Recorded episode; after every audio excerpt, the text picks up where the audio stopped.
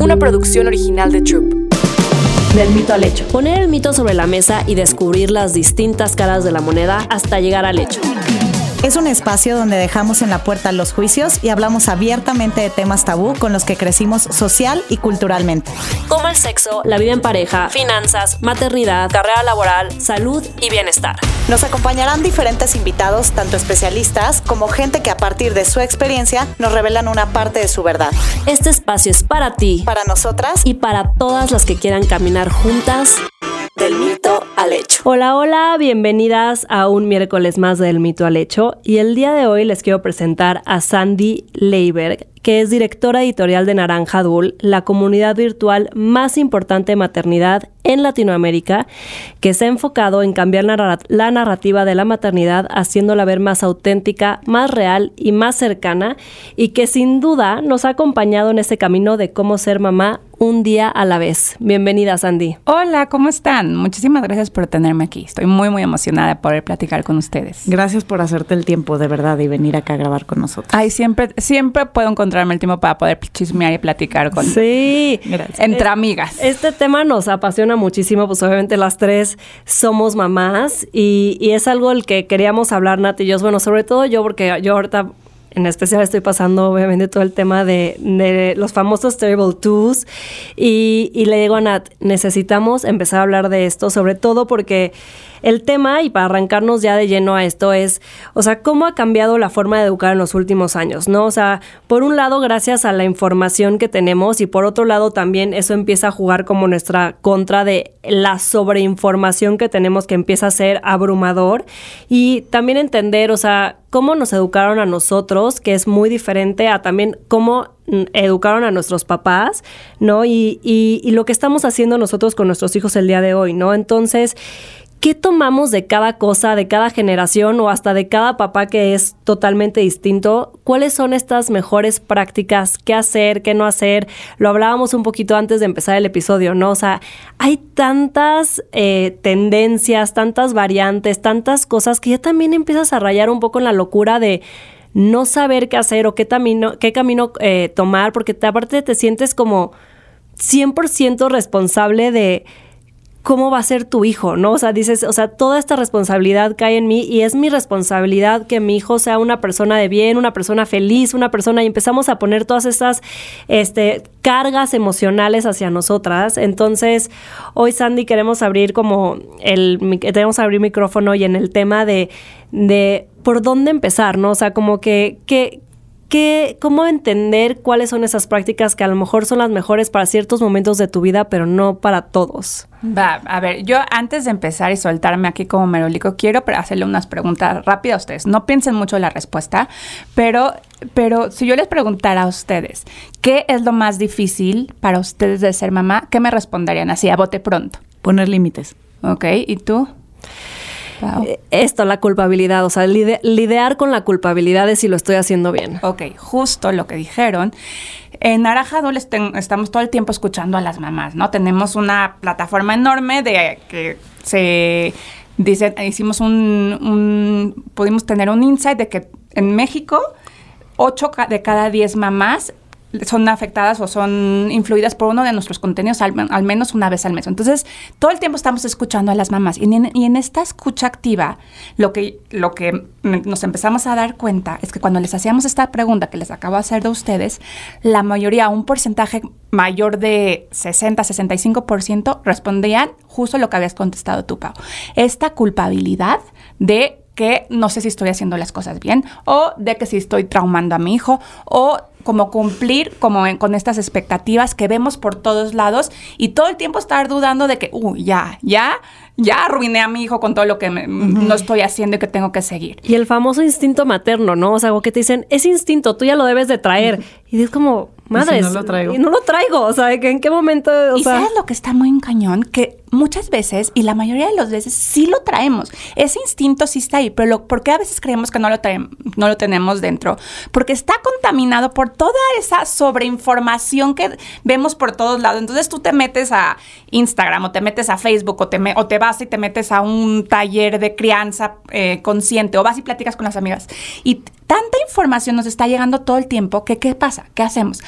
Callamos ese instinto que nos decía muy claramente, haz esto, no haz lo otro, por observar a nuestros hijos y empezamos a tratar de escuchar toda esta contaminación auditiva y que nos está llegando por todos lados, ya no sabemos qué hacer. Estamos muy, muy confundidas porque te metes a Instagram y, el, y te dicen deja llorar a tu bebé. Otro pero, que no. Y otro te dicen, no, es lo peor que puedes hacer. ¿Cómo vas a dejar llorar a tu bebé? Se está creando el vínculo. Entonces la pobre mamá dice, what the fuck, o sea, ¿qué hago? Hablábamos hasta del time out, Pau y yo el otro día, de que, oye, por un lado, este, mm, recibes información de, yo ya he aplicado el time out y Pau me decía, no, pero creo que es mejor que exprese sus sentimientos cuando hay un berrinche, o sea, es que sí está muy cañón, ¿no? O sea, de repente yo hablo con esto, hablaba eso con, con mi mamá y, eh, hace algunos años y con mi papá lo hablo muy recientemente, que es como, ellos era como, güey, íbamos a la fiesta, les juntábamos dos sillas, se quedan a dormir ahí, tragaban de que tierra, ¿no? Y ahora es de que la temperatura del cuarto tiene que estar a tanto.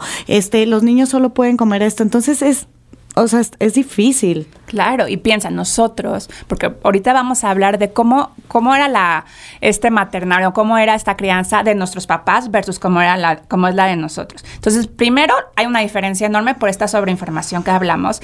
Y segundo, también esta sobreinformación también lleva a que nos sentamos culpables. Entonces, ¿qué pasa cuando nos sentimos culpables de que la estamos regando en todo? Que también nuestra crianza se vuelve, las decisiones que tomamos se vuelven desde la culpabilidad. Entonces, en vez de, de, de tú, no sé, pasar un tiempo, eh, sentarte con tu hijo, pasarla padre y tener como no sé, un momento de calidad con tu hijo, lo que termina pasando es que tú tratas de analizar todo y tratas de decir, ok, van a ser tres minutos y vamos a hacer esto y luego te tengo que sobreestimular con esto y luego te voy a llevar hasta clase. Y el niño también se siente como desbordado de tanto intensidad que le estamos metiendo. Cuando la maternidad tiene que ver con soltar, tiene que ver con con conectar desde una parte mucho menos racional y mucho más emotiva y instintiva, 100%. O sea, sí es una a mí me pasa y obviamente piensen que yo si de algo tengo sobre información es de todos los temas de crianza. O sea, desde que empezamos la página estamos, tenemos un pool de especialistas, entonces tenemos el asesor de lactancia, pero el asesor de, sueño, pero el asesor de cómo empezar la alimentación complementaria y toda esta sobreinformación que nos están dando, sí me pasaba que decía, uy, ¿qué tenía que hacer? Ya no me acuerdo, ya no me acuerdo cómo tenía que empezar a, darle de comer a mi hijo o, o o también callamos lo que a nosotros no nos hace sentir tan como pasa mucho con la lactancia materna, ¿no? Que nos dicen, tienes que darle pecho a tu bebé. Y definitivamente, y por todas las regulaciones eh, mundiales, las recomendaciones, el darle pecho. Pero ¿qué pasa si la mamá no le late o no le hace bien o, no, produce leche o, no, o le está deprimiendo más de lo que está disfrutando, o sea, le está le está afectando, o sea, yo tengo amigas que me decían, "Es que te juro yo no lo disfruto", o sea, justo Nati y yo a las dos nos fue muy bien en la lactancia, pero nos fue mal en otras cosas, obviamente, pero o sea, es como esta parte de ya, o sea, yo tenía una amiga que decía, es que ya no lo disfruto, ya no es el tema que conecto, no sé qué, o sea, yo ya estoy contando los segundos de que el pediatra me dijo, es que tienes que aguantar hasta que sean mínimo X tiempo porque si no, no va a tener las defensas, lo que sea. Me decía, yo cuento eso como si fuera, o sea, me urge llegar a esa fecha, o sea, esa ya, ya no lo estoy disfrutando y es como, vale la pena, o sea, como que realmente vale la pena ese... No, no vale la pena, o sea a mí ayer me preguntaba una amiga, ¿no? Porque tuvo a su tercera eh, bebé y me dice, no me la estoy pasando bien con la lactancia. O sea, ya estoy contando, como tú dices, los minutos para acabar. Y, y no sé qué hacer porque me siento muy culpable de no darle a mi hija lo lo mejor, ¿no? Como todo lo que te dicen es que los niños tienen que lactar por, por los dientes y por el vínculo materno.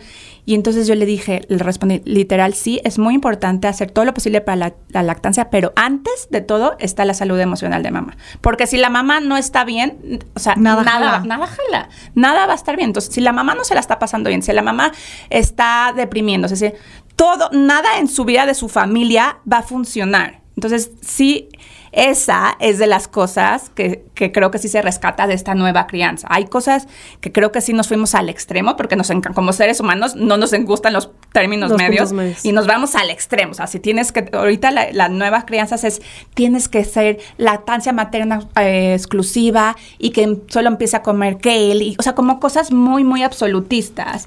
Y creo que eso ya, nos, ya rayamos en la exageración. Pero también tiene otras cosas que le ha dado mucho foco a la, mam- a la salud emocional de mamá. Que piensen, yo siempre pienso en eso. Ven estas mamás que tenían 10 hijos o 11 hijos y tenían, estaban embarazadas una tras otra y el papá se iba a trabajar todo el día y ellas se quedaban cuidando a 10 chamacos. Y Uno era tras sobrevive como puedas, o sea, no se preguntaban tantas cosas. no, no se preguntaban y ni siquiera habían esos espacios como para que ellas decir, estoy contenta, no estoy contenta, me la estoy pasando. Como un robot. Ajá, exacto. no tenían tiempo, o sea, con 10, 9 hijos. Claro que no tenían y lleva- tiempo. llevar la casa y todo, no, te, no tenías tiempo para y a, nosotros, cuestionarte. y a nosotros nos escriben mucho en Naranjadul. Mi mamá tuvo 10 hijos y nunca se quejó y ustedes se están quejando todo el tiempo. Y yo, mm, yo pienso, qué triste, qué triste tener una, una vida que ni siquiera pudiste, o sea, a lo mejor seguramente se sentían abrumadas, seguramente se sentían solas, pero lo tenían que quedarse calladas todo el tiempo, no encontraban estos canales para poder decir, güey, me la estoy pasando pésimo, como tú, mi amiga, que también se la está pasando pésimo, y conectar con otra persona desde la vulnerabilidad. Y se quedaban sufriendo en silencio, se me hace súper triste. Entonces creo que esta nueva crianza algo bueno tiene, que le ha dado este, este enfoco a las mamás de poder decir, a veces está muy difícil. Eso, lo que estás diciendo me encanta porque justo te iba a preguntar de que en dónde está ese límite entre lo que desecho y lo que me quedo y que sí, y, y más al tú tener una plataforma con toda esta información, ¿no? Y lo que tú estás diciendo es este enfoque a la salud emocional y mental de mamá, lo que a ti te dé paz, ¿no? Pero de repente yo me encuentro en esta era en la que parece competencia de sobre perfección, de si estoy compitiendo, no sé, digo, no es nuestro caso, ¿no? Pero yo con Paola para ver quién tiene a la niña más perfecta, exacta, bla, bla, bla. Y a veces una eh, competencia hasta contigo misma, ¿no? Entonces yo sí veo allá afuera, y a mí también a veces me pasa, pero en general el resultado, con, con muchas de estas herramientas, pues mamás muy sobresaturadas, eh, muy con ganas de llegar como a esta perfección, aunque estén hechas un trapo. Y aunque lejos de tener 10 hijos pueden tener uno, pueden tener dos, este, y es como todo es, todo gira como al estoy cansada, estoy muerta, ¿no? Yo por ahí tengo muchas amigas que, que no son, que no son mamás y que decidieron no ser mamás, y, y dicen, Oye, pues es que yo también escucho mucho este discurso, ¿no? De cómo crean todo, todo el tema de crianza hoy y cómo se enfocan al tema de los niños, que cero se me antoja, güey. O sea, las veo muy madreadas, güey. O sea, de que si me dicen, oye, se te antoja, este, fulanita de ser mamá, no, güey. No, pues no, con todo lo que escucho, no. Y, y por, le llamo yo, como a este estilo de mamás, como la mamá Pinterest. O sea, porque todo es como demostrar que todo es perfecto. Tienen una necesidad y hay que verlas como desde esta empatía. Ellas están tratando de ser perfectas todo el tiempo y que su hijo esté perfecto y que tengan la fiesta perfecta y hacerle sus, sus estrellitas de, ya sabes, el panecito en forma de estrellita a sus hijos y les toman fotos. Toda esta perfección es también como que están tratando de no de cambiar el foco a, a, que a lo mejor ellas muchas veces se sienten vacías o que muchas veces ellas se sienten como que si su vida ahora se trata de esta, o sea, su identidad ya es ser mamá, su identidad ya dejaron de ser mujer o dejaron de ser ser humano o dejaron de ser profesional, o sea, abandonaron muchas cosas para volver, para vestirse con la identidad, hola, yo soy la mamá de, de Juanito. Y entonces tratan de hacerlo todo perfecto, pero también se sienten, también es frustrante, también no. se sienten solas. Entonces lo que, para volver a agarrar esta valía, lo que hacen es, hacen, entran en estos juegos de comparación, ¿no? Como para decir, mira qué chingón estoy haciendo mi trabajo. Entonces ves a esta mamá de que literal no sé, pasa mucho, que llega la amiga y dices, no, es que, ¿qué crees? Mi hijo no duerme toda la noche o estoy batallando muchísimo para que empiece a hablar. Y estas mamás así todas perfectas, dicen, ah, pues Juanito habló. Desde de los tres meses ya dormía de corrido, Exacto. al año ya decía el abecedario. Exactamente, a los tres meses ya hablaba mandarín el niño y tú dices, güey, ¿quién te preguntó? Pero sí. pero sí es mucho como que encuentran su valor o su, su valía en ser estas mamás perfectas. Pero si se dan cuenta, yo creo que es una fórmula para el desastre. O sea, va a llegar un momento que ellas se van a dar cuenta que necesitan ser otra cosa que la mamá de Juanito. O sea, tienen, tienen que seguir desarrollando otras cosas, otras etapas en su vida, otras... Eh, situaciones y momentos que les hacen bien a ellas como personas, porque si no la mamá, la maternidad se vuelve algo súper sacrificado y demandante y lo que tú dices, pasan, nos ven desde afuera o ven desde afuera las, las que no son mamás dicen, cero se me antoja. Cero, sí, sí, sí. Todas mis mamás que, de todas mis amigas que no tienen hijos es como, güey, yo estoy feliz y no pienso tener hijos y me encanta irte a visitar un ratito, estar un ratito, pero, pero hasta ahí. Y, pensando en esto que dice San Dios, al final, todas estas cosas por las que a veces nos afligimos, de a qué edad caminó, a qué edad eh, hizo su primera palabra, a qué edad no sé qué, no sé qué. Eh, Yo pienso, ahorita como adultos, no vamos por la vida y en mi currículum de que, y yo caminé a los seis meses y hice mi, mi primera, o sea, ya ni se, o sea, ya ni te acuerdas, ni sabes, ni es algo que te marcó, ni es algo que te hizo mejor o peor persona, ni es algo al final, o sea, vas a seguir y, y- y- y regresando al tema de, de- de diferentes tipos de, de crianza, o sea, o sea, por ejemplo, yo, el, el, y, bueno, Nati y yo somos muy malas a lo mejor en esta parte, de que a lo mejor sí somos muy barcos, ah, este, mi, mi esposo siempre me está diciendo que, que, que ya Martina sabe que es conmigo porque yo, yo soy muy barco. Pero, por ejemplo, en el tema de, o sea, arrullar, o sea, arrullarla o quedarme dormida, o sea, yo, bueno, vivía en, en Nueva York, ya me estoy cambiando ahorita, porque estoy en, en, en México de transición, ¿no? Y ahorita, desde que estamos en México, en casa de mi mamá, pues antes sí, en, en Nueva York, pues ya Martina le decía buenas noches en la siesta y, cerraba la puerta y ya se quedaba dormida. No había, o sea, ni siquiera me pedía, ella me decía chau, chau, eh, besos, hasta mañana, todo bye. Y ahorita, desde que estamos en México, quiere que, o sea, que me quede en el cuarto hasta que se quede dormida. Y sí, ya lo empecé a hacer una vez y ahora ya siempre lo hago. O sea, y Andrés es que es que ya, la- ya se acostumbró. Ya sé, y yo, pues sí, y si, y si ahorita que nos, muda, nos ahora nos mudamos a Miami, ahora que nos mudamos a Miami, me lo empieza a pedir al principio, pues ya también pienso, no es como que Martina en la universidad me va a necesitar Claro que no. para dormir. O sea, en algún momento va, lo, va a crecer de esto, ya sabes, o sea, y como que pienso como, pues está rico ahorita como que quedarme con ella y como que, pues sí, ¿y cuánto me quita de, sí, o sea, ya sabes. Y estás tocando un tema que es primordial en la, yo sé, en la maternidad, en la crianza. O sea, también se trata como pásatela bien y haz lo que a ti te hace también te sentir a gusto y rico con tus hijos. Eso es lo que necesitan ellos. O sea, que, que su mamá se la pase bien en esta maternidad. Uno. Y dos, o sea, pensamos muchas veces que los vamos a, lo que decía antes, que los vamos a traumar, que va a ser para toda la vida y que ya los jodimos y que ya nunca van a, o sea, que casi casi van a desfilar en el día de sus bodas y van a seguir teniendo chupón o van a seguir queriendo dormir Sí. con mamá. Y no es así, los niños crecen. Y justo si, si ella está necesitando ese momento de, de tenerte a ti, de que dormir con ella, por algo lo necesita y por algo lo está pidiendo. Entonces, tú se lo puedes dar. O sea, yo a mí, o sea, ya eso es como completamente anécdota personal. A mí me pasaba muy parecido con, con mi hijo porque él, o sea, se cuenta, se tardaba años en quedarse dormido, ¿no? Y ya, ya estaba más grande, pero se, estaba años, yo me tenía que quedar en, su, en el cuarto con él hasta que, o sea, que se quedara dormido. Y ya tenía a lo mejor 6, 7 años. Y a mí me empezó, yo decía, me necesito salir ya. O sea, me pasaba algo que yo decía, necesito salirme ya porque quiero ir y ver una serie con Sergio, mi esposo, o ir a cenar o tener como mi momento para mí. Y me costó, me costaba mucho trabajo porque decía, o siento que me, no, o sea, le tengo que dar a él, pero también siento que me estoy quitando a mí. Era como algo muy difícil para mí, que hasta lo traté muchísimo en terapia y todo.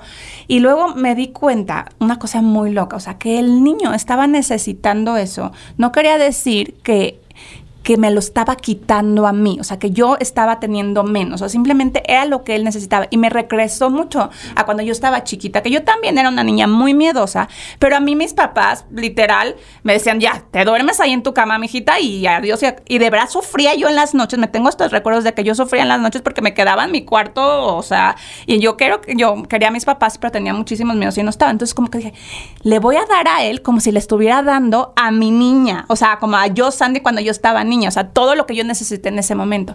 Y de- cuando le hice este cambio de chips, dejé de sentir que me, que me estaba sacrificando, que me estaba robando de mí para dárselo a él. Y dije, también se me lo estoy dando a mí misma, porque él es como una parte de mí. Es un espejo. ¿eh? Exactamente. Y como que ahí cambió completamente mi, mi forma de verlo. Justo me estaba identificando con sus dos anécdotas. Eh, Pau ya lo sabe y también he sido muy juzgada por lo que voy a decir a continuación. Mi hija tiene cinco años y duerme conmigo, ¿no?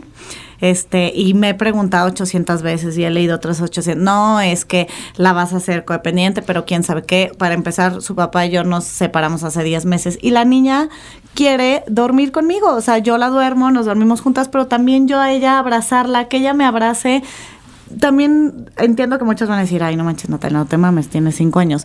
Pero también sé que va a tener siete y ya no me va a necesitar. O sea, 100%. ¿sabes? Es como decir, no, pues no, no va a estar ahí de que al rato ni me va a pelar. Exacto. Y en ese momento para ella, o sea, era su apego seguro, ¿no? Entonces, y ese y eso era lo que te digo, si el niño lo pida, ¿eh? es porque lo necesita. Ella estaba necesita neces- sigue necesitando dormir contigo y dormir en tu cama. ¿Y por qué se lo vas a privar? O sea, ¿por qué se lo vas a quitar, no? Y eso que dices, cañón, o sea, los niños crecen, los niños crecen muy rápido y un día, güey, vamos a estar rogándoles que vengan a la cena de Navidad y van a decirte, no, qué flojera, Sí, sí, o sí, sea, sí, sí, sí. en- o sea, y no lo digo tanto como para como sen- hacer cul- sentir culpables a las mamás de que se sienten a veces abrumadas, sino lo digo para que te dé como esta perspectiva de que va a pasar, se va a acabar, va a pasar el tiempo y vas a poder, vas a poder y vas a y, va- y van a avanzar en diferentes cosas, o sea, y no va, no va- no se va a quedar este niño que duerme en tu cama todos los días ni despertándose cinco veces, van a crecer, los niños crecen y a veces se nos olvida. Sí, y que todos son diferentes y hasta cada mamá es diferente, ya sabes, o sea, como que también eso eh, hay, hay, o sea, como lo que decías, desde no juzgarnos y desde, y desde no juzgar a lo que nuestros papás también, hablando de las diferencias, o sea, como que a lo que nuestros papás decían, o, o sea, a veces mi mamá me dice, es que ya, me mandas muchísimas cosas por Instagram, porque todo, todo le forwardeo de que duerme. Y me dice, ¿qué? ¿Lo estoy haciendo mal con Martina? Y le digo, no, o sea, es información, tómala o déjala, pero o sea, es información. Se lo- Pobrecita. Se lo tu forwardeo a mi mamá y a Te veo perfecto. perfecto. Ya los dos hicieron un club de que ya, Paula, déjanos de dar información. Y yo es que justo me siento como tan, yo también de que tanta información que ya no sé qué hacer, ¿no? O sea, y, y ahorita que decías esto como del tema de, de, de qué es lo que necesitabas a lo mejor tú cuando eras chiquita, a lo mejor te puede ayudar a decidir, porque yo ahorita en el tema que hablábamos Nati y yo el otro día que es como, o sea, ¿qué haces, no? De, de, de cómo, de cómo marcas este límite de, del famoso time out. O sea, a mí mi pediatra en, en Nueva York, que era muy, este, de- es- eh, muy tema, er- era de un tema de pediatras francés, entonces muy europeo el tema, o sea, de que cumplió, creo que tres meses Martina y literal me dijo, o sea, que, ah, para, para dormirla ya está lista, literal, ponla en su cuna, ya tiene el peso, no sé qué, cierra la puerta, échate una botella, una copita de vino y ponte unos audífonos, ya sabes, y, y- Échate y- una botella de Una vodka. botella, sí, y, y vuelve a abrir a las 7 a.m., ya sabes, así de que, pero me decía, no regreses, o sea, no regreses, yo, no, obviamente es, algo que a mí no me funcionaba, yo nada de pensarlo me estresaba, ya sabes, y, y, ahorita cuando empezó con el tema de berrinches, sí me decía, ignore, ignore, yo pues, este, just ignore, ahorita se hablaba así que es, no, solamente ignora y, y ya se le va a pasar el berrinche, y, y es como... O sea, es, e- está este tema, pero luego está, mi mamá me decía, no, yo me funcionaba perfecto lo de la sillita, y es de que la sillita de pensar, no, y te estoy haciendo pensar de lo que hiciste mal y no sé qué, y la fregada, y te doy una oportunidad de no sé qué, pero luego yo leí que eso de la sillita de pensar era como, te estoy dejando sola en los momentos donde tienes los sentimientos más a flor de piel, Claro. donde a lo mejor te equivocaste en algo, estás haciendo un berrinche, no sé qué, y es como tú solita en tu sillita de pensar. Y yo me acuerdo lo que decías de que yo me acuerdo de mi sillita de pensar. de. Hasta le dije a mamá, creo que estaba en el closet y mamá, no manches, nunca estuve en el closet, pero para mí, en mi Era mente... en una cárcel. Ajá, yo según yo estaba dentro del closet, la sillita de pensar, y mamá, nunca te puse en el closet, o sea, era en, en tu cuarto, o sea, esa sí yo, pues yo me acuerdo que era en el closet. Pero pues mira lo que Sí. significaba para ti, o sea, mira cómo tú lo vivías. Y entonces, ¿cuál es la pregunta de entonces a qué le hacemos caso? Ajá. Y la respuesta es súper clara. Tú tienes tu brújula, tú escucha cómo te hace sentir, o sea, tú tienes esta sabiduría, este instinto, nadie conoce a tu hijo, nadie te vibra, nadie va a tener mejor, o sea, un mejor, una mejor decisión más que tú. O sea, y de las verdad. personalidades de los niños son diferentes. Exacto, también. entonces a mí- haz con lo que te vibra a ti. Y es lo, es lo que decía al principio, estamos tan contaminados que ya no escuchamos nuestra voz interior, ya, nos, ya no logramos, a mí me pasó muy parecido con lo que dices de la de dejarlo dormir, del duérmete niño, que me decían, "Te- tienes que hacerle el método de duérmete niño, ¿no? Que el niño deja, o sea, empieza a llorar. Y yo literal me quería me- arrancar los pelos, algo como instintivo dentro de mí, así como de cuando estaba, de yo quería sacarlo porque mi hijo estaba llorando y me tenía que frenar para no ir a sacarlo cuando estuviera llorando. Pero yo decía, no, tenemos que seguir el, el, ritual. Ajá, el método, porque si no mi hijo no va a dejar. ¿Y cuánto duraste? Nada, porque después de esa noche que me la pasé tan mal, que me arranqué los pelos y que dije, no puedo tener eso, no, no, no puedo vivir así, dije, no, no es para mí. Y mi hijo, o sea, vamos a encontrar otras maneras, pero no le voy a hacer este método. Pero ahí estaba mi instinto gritando, ahí estaba mi voz interior diciendo, Nel, no es por ahí, es escúchate a ti mismo. Y en todas las decisiones ve cómo te vibra a ti, a ti con lo de la sillita. Te no, a mí no me... Yo me acuerdo cuando yo estaba chiquita y no me la pasaban. Sí, y a mí el closet significó eso. Tú tienes toda la sabiduría dentro de ti. A veces no nos escuchamos por tanta sobreinformación que tenemos. Por favor, me urge que hablemos de alimentación. O sea, ¿qué hacemos ahí en esos casos? ¿Ustedes cómo lo han vivido? Este, y este tema igual, ¿no? Que yo lo veo de cómo viví yo mi alimentación estando chiquita con mis papás, que era como, no te paras hasta que acabes y tú vomitabas porque no te gustaba la albóndiga, pero pues ahí te quedabas. Pero te daban todo, ¿no? Pan dulce, pero comida, pero, o sea, no, no, no había tanta, tanta regla, ¿no? Este, a mí eso con Chloe es lo que más me cuesta trabajo porque es más como una, no sé si es verdad, no es mentira, es lo que sea de estos niños piquis, ¿no? Con el tema de las texturas. picky Entonces, no le, no le gustan muchas cosas. Este, por favor, me encantaría hablar de alimentación. Ok, creo que es un temón. La alimentación, o sea, mucha, está muy relacionada a, la- a ser mamá. Como mamás, nuestra, nuestra función es como nutrir, ¿no? Entonces, ahí se crea un vínculo muy, o sea, una relación con tu hijo cuando tú, nosotros les damos pecho, cuando nosotros les damos de comer, no solo estamos alimentando, estamos nutriéndolo en todos los sentidos. Eh, ahorita, por toda la sobreinformación de, ay, es que es azúcar, ay, es que no le vas a dar de comer todas estas cosas, también nos, nosotros decimos, no, no, no vamos a, no voy a, hay varias corrientes, ¿no? Hay las mamás que dicen, yo no le voy a dar ni un pedacito de azúcar a mi hijo y Soy que coma kale y que tome y que coma todas estas cosas orgánicas porque no quiero que, o sea, no quiero que es un poco como yo le llamo la neta un poco gordofobia escondida, ¿no? Con con salud. Y hay como las otras que, que se quedaron como sobre todo en esta vieja escuela de las mamás de antes que es hasta que no te termines todo tu plato no te puedes parar. No me gusta decir como que está mal o que está bien. Entonces hagamos ese mismo ejercicio de qué te vibra a ti. O sea, yo, y les cuento mi caso para como ejemplificar mejor. Yo sí era de que si no te comes la verdura, no puedes comer el, el dulce Postre. después, ajá, el- la, la paleta, lo que te, te, te antoje después. Tienes que comerte. Pero sí, la, yo empecé a ver a mis hijos porque tú observas, porque somos personas inteligentes que podemos observar y tomar decisiones a través de la observación, que qué qué pasó con mis hijos. Empezaron a ansiar y empezaron a darle una connotación súper importante a la, al, a la- al postre, porque era como... El premio. Exacto, es El el, premio. premio. Entonces Lo yo estaba haciendo pésimo, amigas. no, no creo que nadie lo esté haciendo pésimo. Pero sigue, sí, ti- tienes toda la razón. O sea, Empezaron a dar esa importancia. Y, y- y yo veía a mis hijos que de repente estaban necesitados de, de comerse la paleta o de comerse el chocolate porque pero porque yo les estaba dando esta importancia. Y la propo- o sea, después de mil cursos y mil, como ir con muchas especialistas, me recomendaban mucho como esta, eh, como alimentación intuitiva, ¿no? Como dejar de satanizar ciertas cosas y dejar de decir, estos son los alimentos malos y estos son los alimentos buenos, sino se presentan y todos tienen el mismo valor. La, la, el chocolate Carlos V tiene el mismo valor que, la, que el brócoli, ya sabes. Y entonces el niño entiende que no hay alimentos que son más fregones que otros, simplemente son alimentos todos. Y sí cambia un poco esta parte. Y de, y de la, y de la parte de que te tienes que terminar todo el plato, también no es alimentación eh, intuitiva porque el niño deja de escuchar sus propias eh, Necesidades. necesidades. Sí, ya estoy lleno y me obligan a seguir comiendo. Ajá. Y tú lo que quieres es que tu hijo tenga una relación de que escuche cuando está lleno o cuando tiene hambre. Y si tú se la empiezas a bloquear diciendo te la tienes que comer todo a fuerzas, le estás quitando esa posibilidad de escucharse a sí mismo. Sí, por ejemplo, yo empecé a hacer eso de, de darle a Martina como todo en el mismo plato, porque lo, también lo leí. Y mi mamá, ¿cómo le vas a dar el postre con la comida? Y yo, pues sí, es que así lo leí, así es de que le doy todo así de jalón y ella escoge qué comerse primero.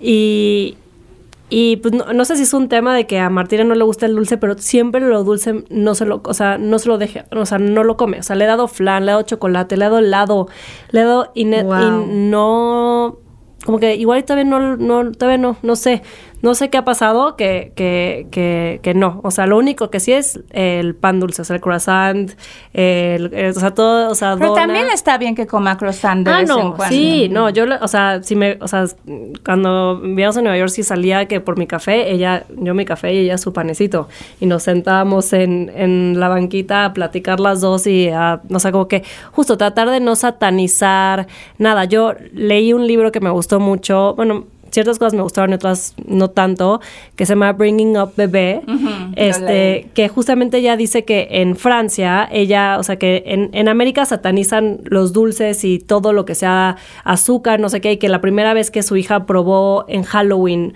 un dulce. que no podía dejar de comerlo. Sí, me, se me quedó muy grabado eso que uno tras otro, tras otro, y que era así como, ¿qué es esto? Nunca lo he probado y es como el momento especial de solo en Halloween o solo no sé qué, no sé qué. Entonces, de que en ese momento, una literal el, el, atracón, ¿no? Y que en Francia tienen esto que es gouté o no sé cómo se pronuncia, pero es como en, a media tarde les dan un pedacito de chocolate a los niños o de pastel o de... Pero es un pedacito, pero es parte de todos los días, ya sabes. Entonces no lo ven como algo como especial, sino que es algo como...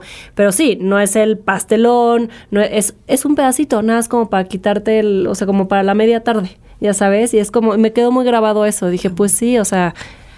Y como en esto que les decía que la alimentación es nutrición en todos los sentidos, no solo de comerte y, la ingesta calórica, pasa también que la hora de la comida, o sea, sobre todo van a ver cuando sus hijos empiecen a, crecer un poquito más, la hora de la comida es un momento de, de conexión, de, o sea, de poder platicar, de... Entonces tú te estás peleando en la comida de cómete esto, acábate esto, ¿por qué no comes eso? Y empieza a ser una pelea, le estás tratando mucho también a, a tu relación con tu hijo. Ese momento. Sí.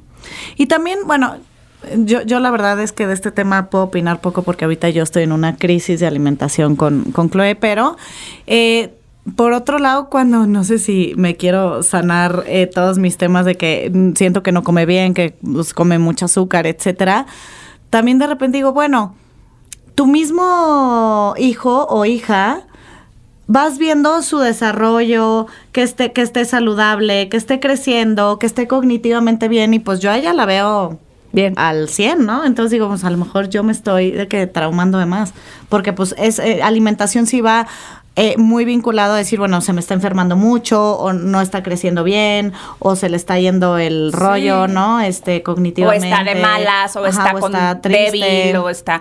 Y, y, y, lo que dices tiene algo súper importante que, que tenemos que notar, que los... los no hacer generalizaciones, o sea, no todas las cosas funcionan para todos los niños por igual, sino de verdad observen a sus hijos. En vez de tomar cualquier decisión porque lo leyeron por ahí, vean a sus hijos, vean lo que necesitan sus hijos, porque nada más les va a dar más información que, que, el niño que tienen enfrente. Y muchas veces no vemos a nuestros niños porque decimos, ok, vamos a hacer esto. No, esto es malo, esto es bueno, vamos a darle más esto. Vamos. Y nos olvidamos de que hay un niño que nos está expresando desde verbalmente hasta con su comportamiento que sí, que no. Entonces, lo más importante, la referencia más importante es el niño que, o la niña que tienen enfrente. Y la prueba y error ¿no? O sea, con que también eso que decías de que observa cuál es tu instinto, cuál es no sé qué, y a lo mejor algo que tú creías que iba a funcionar, no funciona y que también está bien, ¿no? O sea, como que eso también ahorita me acordé, es que como ahorita estoy viviendo con mi mamá. Tienes muchas referencias de tu este, mamá para usar. O sea, literal algo, algo hizo que la, yo le había dicho que sí, es mejor esto, no sé qué, lo me di cuenta que igual y con Martina no funcionaba, ya ni siquiera me acuerdo que le dije, no, oye, es que ma, Martina ya no lo, es que tú me dijiste, le digo, pues sí, pero ya luego ya vi que eso no jalaba, o sea, esa vez, y como que está bien también cambiar de opinión y equivocarse y ir aprendiendo, y a lo mejor si tengo otro hijo, no va a ser igual con ese otro hijo, entonces como que esta parte de no latigarnos tanto y de no decir, sí, si tomé una decisión en ese momento, en ese momento creí que era lo mejor, en ese momento mi instinto dijo que era lo mejor, pero ya con la información que ahora tengo, puedo cambiar de camino y está bien, o sea, sin juzgarte a ti, sin juzgar, o sea... Creo que también hablamos mucho de, lo decía ahorita Sandy, de este tema de, pues la intuición tiene que ver con hacer lo que hacemos conscientemente, ¿no? Porque, o sea, menos robotizado. Este, y por ahí también creo que con el libro que acaban de sacar, cuéntanos un poquito cómo podemos ser conscientes desde el embarazo. Creo que hay muchísimos hacks importantes. Estamos como de manteles em, de manteles largos porque sacamos un nuevo libro en Naranjadul que se llama Mi Journal de Embarazo, que es escribir para tener una maternidad consciente. Y es nuestro regalo al mundo porque es esta propuesta de hacer journaling. El journaling es un hábito de, escribir todos los días como para ordenar tus ideas y ordenar tus emociones, emociones. Y en vez de sentir todo este caos que sentimos muchas veces, cuando tú los pones en papel o cuando los pones en la computadora, como que toman esta forma y ya no se siente tan caótico caótico todo. Entonces, la invitación es, es de este libro es que aprendan a hacer eh, el hábito del journal desde que están embarazadas y tiene preguntas detonadoras para que puedan hacer esta como, como este diario o esta investigación y están increíbles porque es como criar desde la conciencia. De todo lo que habíamos hablado, el consejo más importante es como tú pasártela bien como mamá, tú tener como un momento de no estar sufriendo tu maternidad y también de no estar repitiendo como actitudes automáticas que a lo mejor heredaste de tu pasado. Entonces, esto te, este journal te hace, te invita a hacer una reflexión de cómo fue tu infancia, de cómo fue la, la maternidad de tu mamá, que te pongas a investigar y preguntarle cosas y hay unas como preguntas para que tú le hagas a tu mamá, que le preguntes hasta de, de, tu abuela, de, porque a lo mejor tu abuela ya no está contigo, pero si está tu abuela también le puedes preguntar cosas y si no, pregúntale a través de o sea, llegar ahí es a través de tu mamá.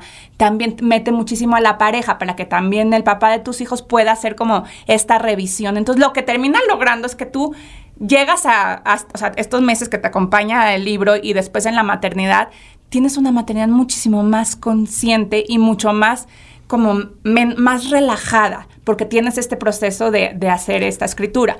Y también ustedes no me dejarán mentir, o sea, cuando nosotros nos sentimos abrumadas por todo este estrés que vivimos y llega este momento que son las 8 de la noche y el niño no se quiere meter a, dormir, a bañar y es, y es el octavo berrinche que lleva en el día y tú te sientes desbordada porque ya estás cansada, porque a lo mejor te peleaste con el esposo o porque a lo mejor simplemente ya estás cansada y ya no puedes más escuchar otro berrinche, ¿qué pasa? Se desborda tu vaso, ¿no? Y entonces reaccionamos de una manera, a lo mejor le gritamos, a lo mejor, no sé, o violenta, hay gente que hasta a lo mejor da una nalgada, pero es porque estamos desbordadas, es porque se nos explotó ese vaso que se llenó justo con ese último berrinche que se echó antes de bañarse. Entonces esto lo que termina haciendo es que tú puedas sacarle agua a ese vaso y que no se desborde. O sea, que tú puedas a través del ejercicio del journaling tener esta maternidad mucho, menos mucho más consciente y mucho menos reactiva. Oye, Sandy, y pero ya, si ya no estás embarazada, sí. yo iba a preguntar eso. o sea, empiezan, por ejemplo, las que nos están escuchando, que están embarazadas. Y para las que ya somos mamás. Ya, o sea, la primera parte del libro, porque la propuesta es obviamente cuando estás embarazada y comprar tu libro, pero toda la segunda y tercera parte del libro es para las para cuando ya está el bebé y cuando ya nació cuando ya nació tu hijo y de verdad está increíble. Yo eh, aplico este el método del journaling desde hace muchos años y es como mi, mi brújula, o sea, sí es mi, no sé cómo explicarles, como mi, mi cigarrito de todos los días, o sea, lo que me calma, lo que me tranquiliza y la verdad por eso tanta necesidad de enseñárselos y proponérselo a la gente. El libro, digo, les platico, lo pueden encontrar en todas las librerías, en, en La Porrúa, en La Gandhi, en en todas, en el sótano, en Sanborns, está también en, en audiolibro, que son eh, como en audio, si lo prefieren escuchar. También se puede, porque también es, o sea, está aéreo, pues lo pueden hacer a lo mejor en, en una hoja o en una computadora, pero lo pueden encontrar en todos lados y por favor háganse, regálense eso a, a, sí mismas y a su maternidad. Es que es poderosísimo, ¿no? Justo lo hablábamos en otro episodio como el poder de escribir, ¿no? Yo, por ejemplo, o sea, esto me encanta porque, o sea, yo cuando, cuando me enteré que estaba embarazada de Martina, yo empecé un diario para ella. Y como que sí, como que regresando a, luego cuando, cuando regreso a, ver, porque se te olvida qué es lo que sentiste también, ¿no? Entonces es padrísimo como que va avanzando tu embarazo, luego nace y vas pasando por tantas etapas que luego se te olvida qué estabas sintiendo en ese instante cuando te enteraste. O sea, yo eh, justamente leí de que, ay, eh, eh, no, o sea, que no sabemos si vas a ser niño o niña, si eres niño te vamos a poner Alonso, si eres niña Martina. Yo, qué heavy que ahora ya sé Martina, ¿cómo es? ¿Cómo, ya sabes, que regresar a eso de, de, cuando había tanta incertidumbre y cómo te sentías, o sea, aunque siento que es algo, una herramienta como súper, súper poderosa que, que, que es un aliado, como dices, en la maternidad y hasta tú como persona en tu vida diaria. En autoconocimiento también, ¿no? Sí, sí, sí, sí, sí. Mm. Sí, la verdad, Me se lo recomiendo. Sí, sí, a mí en el día a día, por ejemplo, ahorita pensaba de que yo los domingos que estás así de que, híjole, mañana es lunes, que la, la, la, yo entro así a mi lunes 8 de la mañana y ya estoy escribiendo todos mis pendientes y solo con escribirlos de ya mapearlo de, ah, esto para la casa, para el trabajo, la, la, la, solo con escribirlos ya me liberé. Sí. O sea, Exacto. Tengo un chingo de cosas por delante, pero cuando solo tienes la maraña en la cabeza y no la segmentas y no la pones como en, Sí, en como que tierra, la piensas que es mucho más de lo que es, ¿no? O sea, a mí como que me pasa muy seguido. No, o te da esta cosa fascina. como de parálisis por análisis, ¿no? Como que te sientes como que tienes que hacer mil cosas, pero no sabes ni por dónde empezar, entonces no haces nada. Entonces también te... O sea, el journaling es recomendado, ahorita en este libro lo, pon- lo proponemos como método de contención emocional para las mamás, pero sirve, o sea, en todos los sentidos de la vida. Te hace más eficiente, te acomoda todas tus ideas, te sientes... O sea, es un regalo. Creo que ahí sí, justo con lo que me gustaría cerrar es eso, de que creo que queríamos grabar este episodio contigo, Sandy, porque información es poder, pero también el análisis o sobreanálisis es parálisis, ¿no? Y creo que mucho de lo que hablamos hoy tiene que ver con escucharte a ti, con tener un momento, hacer un alto y hacer lo que también como también decía Pau, ¿no? De que, ay, pues ¿dónde está nuestro instinto? Pues seguramente en escucharnos, ¿no? Y en no compararnos ni con nuestra mamá, ni con nuestra abuela, ni con nuestra amiga, ni con querer ser las doñas perfectas. No, y eso que dijo Sandy York me, me resonó mucho a mí de eso. Yo decía, a veces siento que no tengo el instinto, este, y es como estamos tan saturadas de tanto ruido, de consejos, de amistades, de y, y que, y que también esta parte de yo creo que antes se maternaba mucho en tribu, ¿no? Que era esta parte de comunidad y de Con la tía, con la prima, con pero la- era como para ayudarte como en los en, la- en los tasks, en las actividades tal cual, ¿no? Ahora yo creo que se ha abierto este canal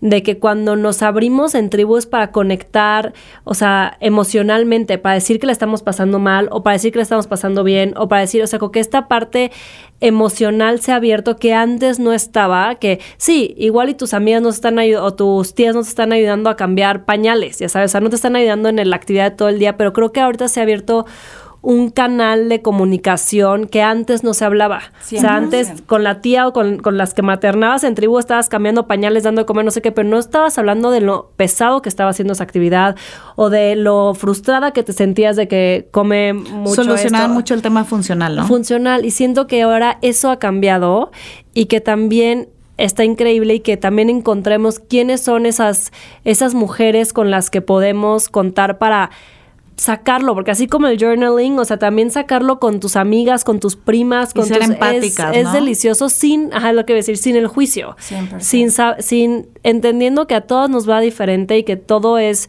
distinto y que no- ninguno es mejor ni peor, o sea, simplemente es diferente y que más bien estemos ahí unas con las otras para escucharnos y para tener esta red de conexión sin juzgarnos. O sea, creo que. De verdad, lo, lo que dicen es súper valioso. O sea, no hay nada que haga la maternidad más fácil que esta maternidad en tribu, pero desde conectar desde la vulnerabilidad, desde esta parte de, de a veces es difícil para mí y yo sé que también es difícil para ti y no nos juzgamos, sino simplemente estoy aquí un apoyo para ti, para escucharte, para acompañarte, para salirte de esta maternidad rosa eh, plana que no es, o sea, que no es sostenible, que no es real y conectar desde, desde, desde ser como en verdad lo que estoy sintiendo. Y, y digo, eso ya nos llevaría a otro capítulo, pero justo eso es Naranja Dul, o sea, Naranja Dul es, ¿por qué, ¿por qué fue tan grande en su momento? Porque estábamos tan acostumbrados a ver la maternidad muy rosa, muy, muy toda perfectita y empezó a, y resonó así porque se convirtió en este espacio donde se podía hablar de la maternidad real. Y la- Transparente. exactamente. Y que también, Sandy, ahorita que, porque me caché yo al principio del episodio, que también ya justo con esta parte tan transparente, tan honesta, tan vulnerable, a veces nos sentimos mal. O sea, cuando dije, es que a mí ya nada nos fue bien en la lactancia, pero nos fue mal en otras cosas. Ya sabes, o sea, como que también ya decir cosas que disfrutamos mucho, pues sí, a mí sí me fue increíble en la lactancia, lo disfruté. Tienes toda la razón. Como justificando, ¿no? Ajá, De que, y bueno, pero pero ya, no pero ya lo dices y luego dices, ay no, pero como, como ya es un tema sensible, ya no te puede ir tampoco tan bien en todo porque entonces ya, o sea, como que también esa parte de decir, si alguien está hablando de que su lactancia fue padre, no tomarlo desde el, desde el tema de que, ay, lo está, o sea, Presumiendo. presumiendo, no sé qué, pues también está padre hablar de lo padre de la maternidad, ¿no? O sea, como que es, es esta balanza de las dos, o sea, enseñar los dos lados, ¿no? Sí. Y a ver, Sandy, digo, obviamente tu plataforma es enorme, pero para las que nos están escuchando, ¿dónde pueden encontrar todo esto que hablas de Naranjadul? Ok, Naranjadul es una comunidad virtual, entonces está en Instagram, está en Facebook, está en TikTok, está en WhatsApp, que es muy fuerte Wow. en WhatsApp porque tenemos muchísimos grupos de... Lo que hacemos en Naranjadul es que hay talleres gratis. Entonces tenemos a este especialista que da una plática sobre poner límites a los dos años. Se inscribe muchísima gente, pero estoy hablando miles y miles de personas y luego la tienen estos talleres en por Zoom. Ok. Eh, Naranja Dulzón tenemos también talleres eh, eh, que tú puedes ver a la hora que tú quieras, como si fuera un Netflix de talleres con temas de maternidad. Entonces hay como Wow, destete o alimentación complementaria o primeros auxilios. Entonces tú los puedes también ver. Me encanta. Y, y pues ya, estamos, te digo, tratamos de estar en todos lados como Santa Claus. O sea, estamos escuchando todo. Omnipresentes. Felicidades, Andy, está Qué increíble. Ay, pues muchísimas gracias, Andy, por estar aquí el día de hoy con nosotras. Disfrutamos mucho esta platicadita y pues no se les olvide comprar el libro y seguir a Naranja Dul en sus redes. Y compartir el episodio, que es cuando creo que es la forma en que más llegamos a, a más mujeres que se pueden identificar con estos temas. 100%. Muchísimas gracias por invitarme. De verdad lo disfruté mil. Podría haber estado horas. No, Sí. nosotros también. De hecho, no están ustedes para saberlo, pero se nos pasó volando. Muchas gracias. Gracias, San. Del mito al hecho. Una producción original de Troop.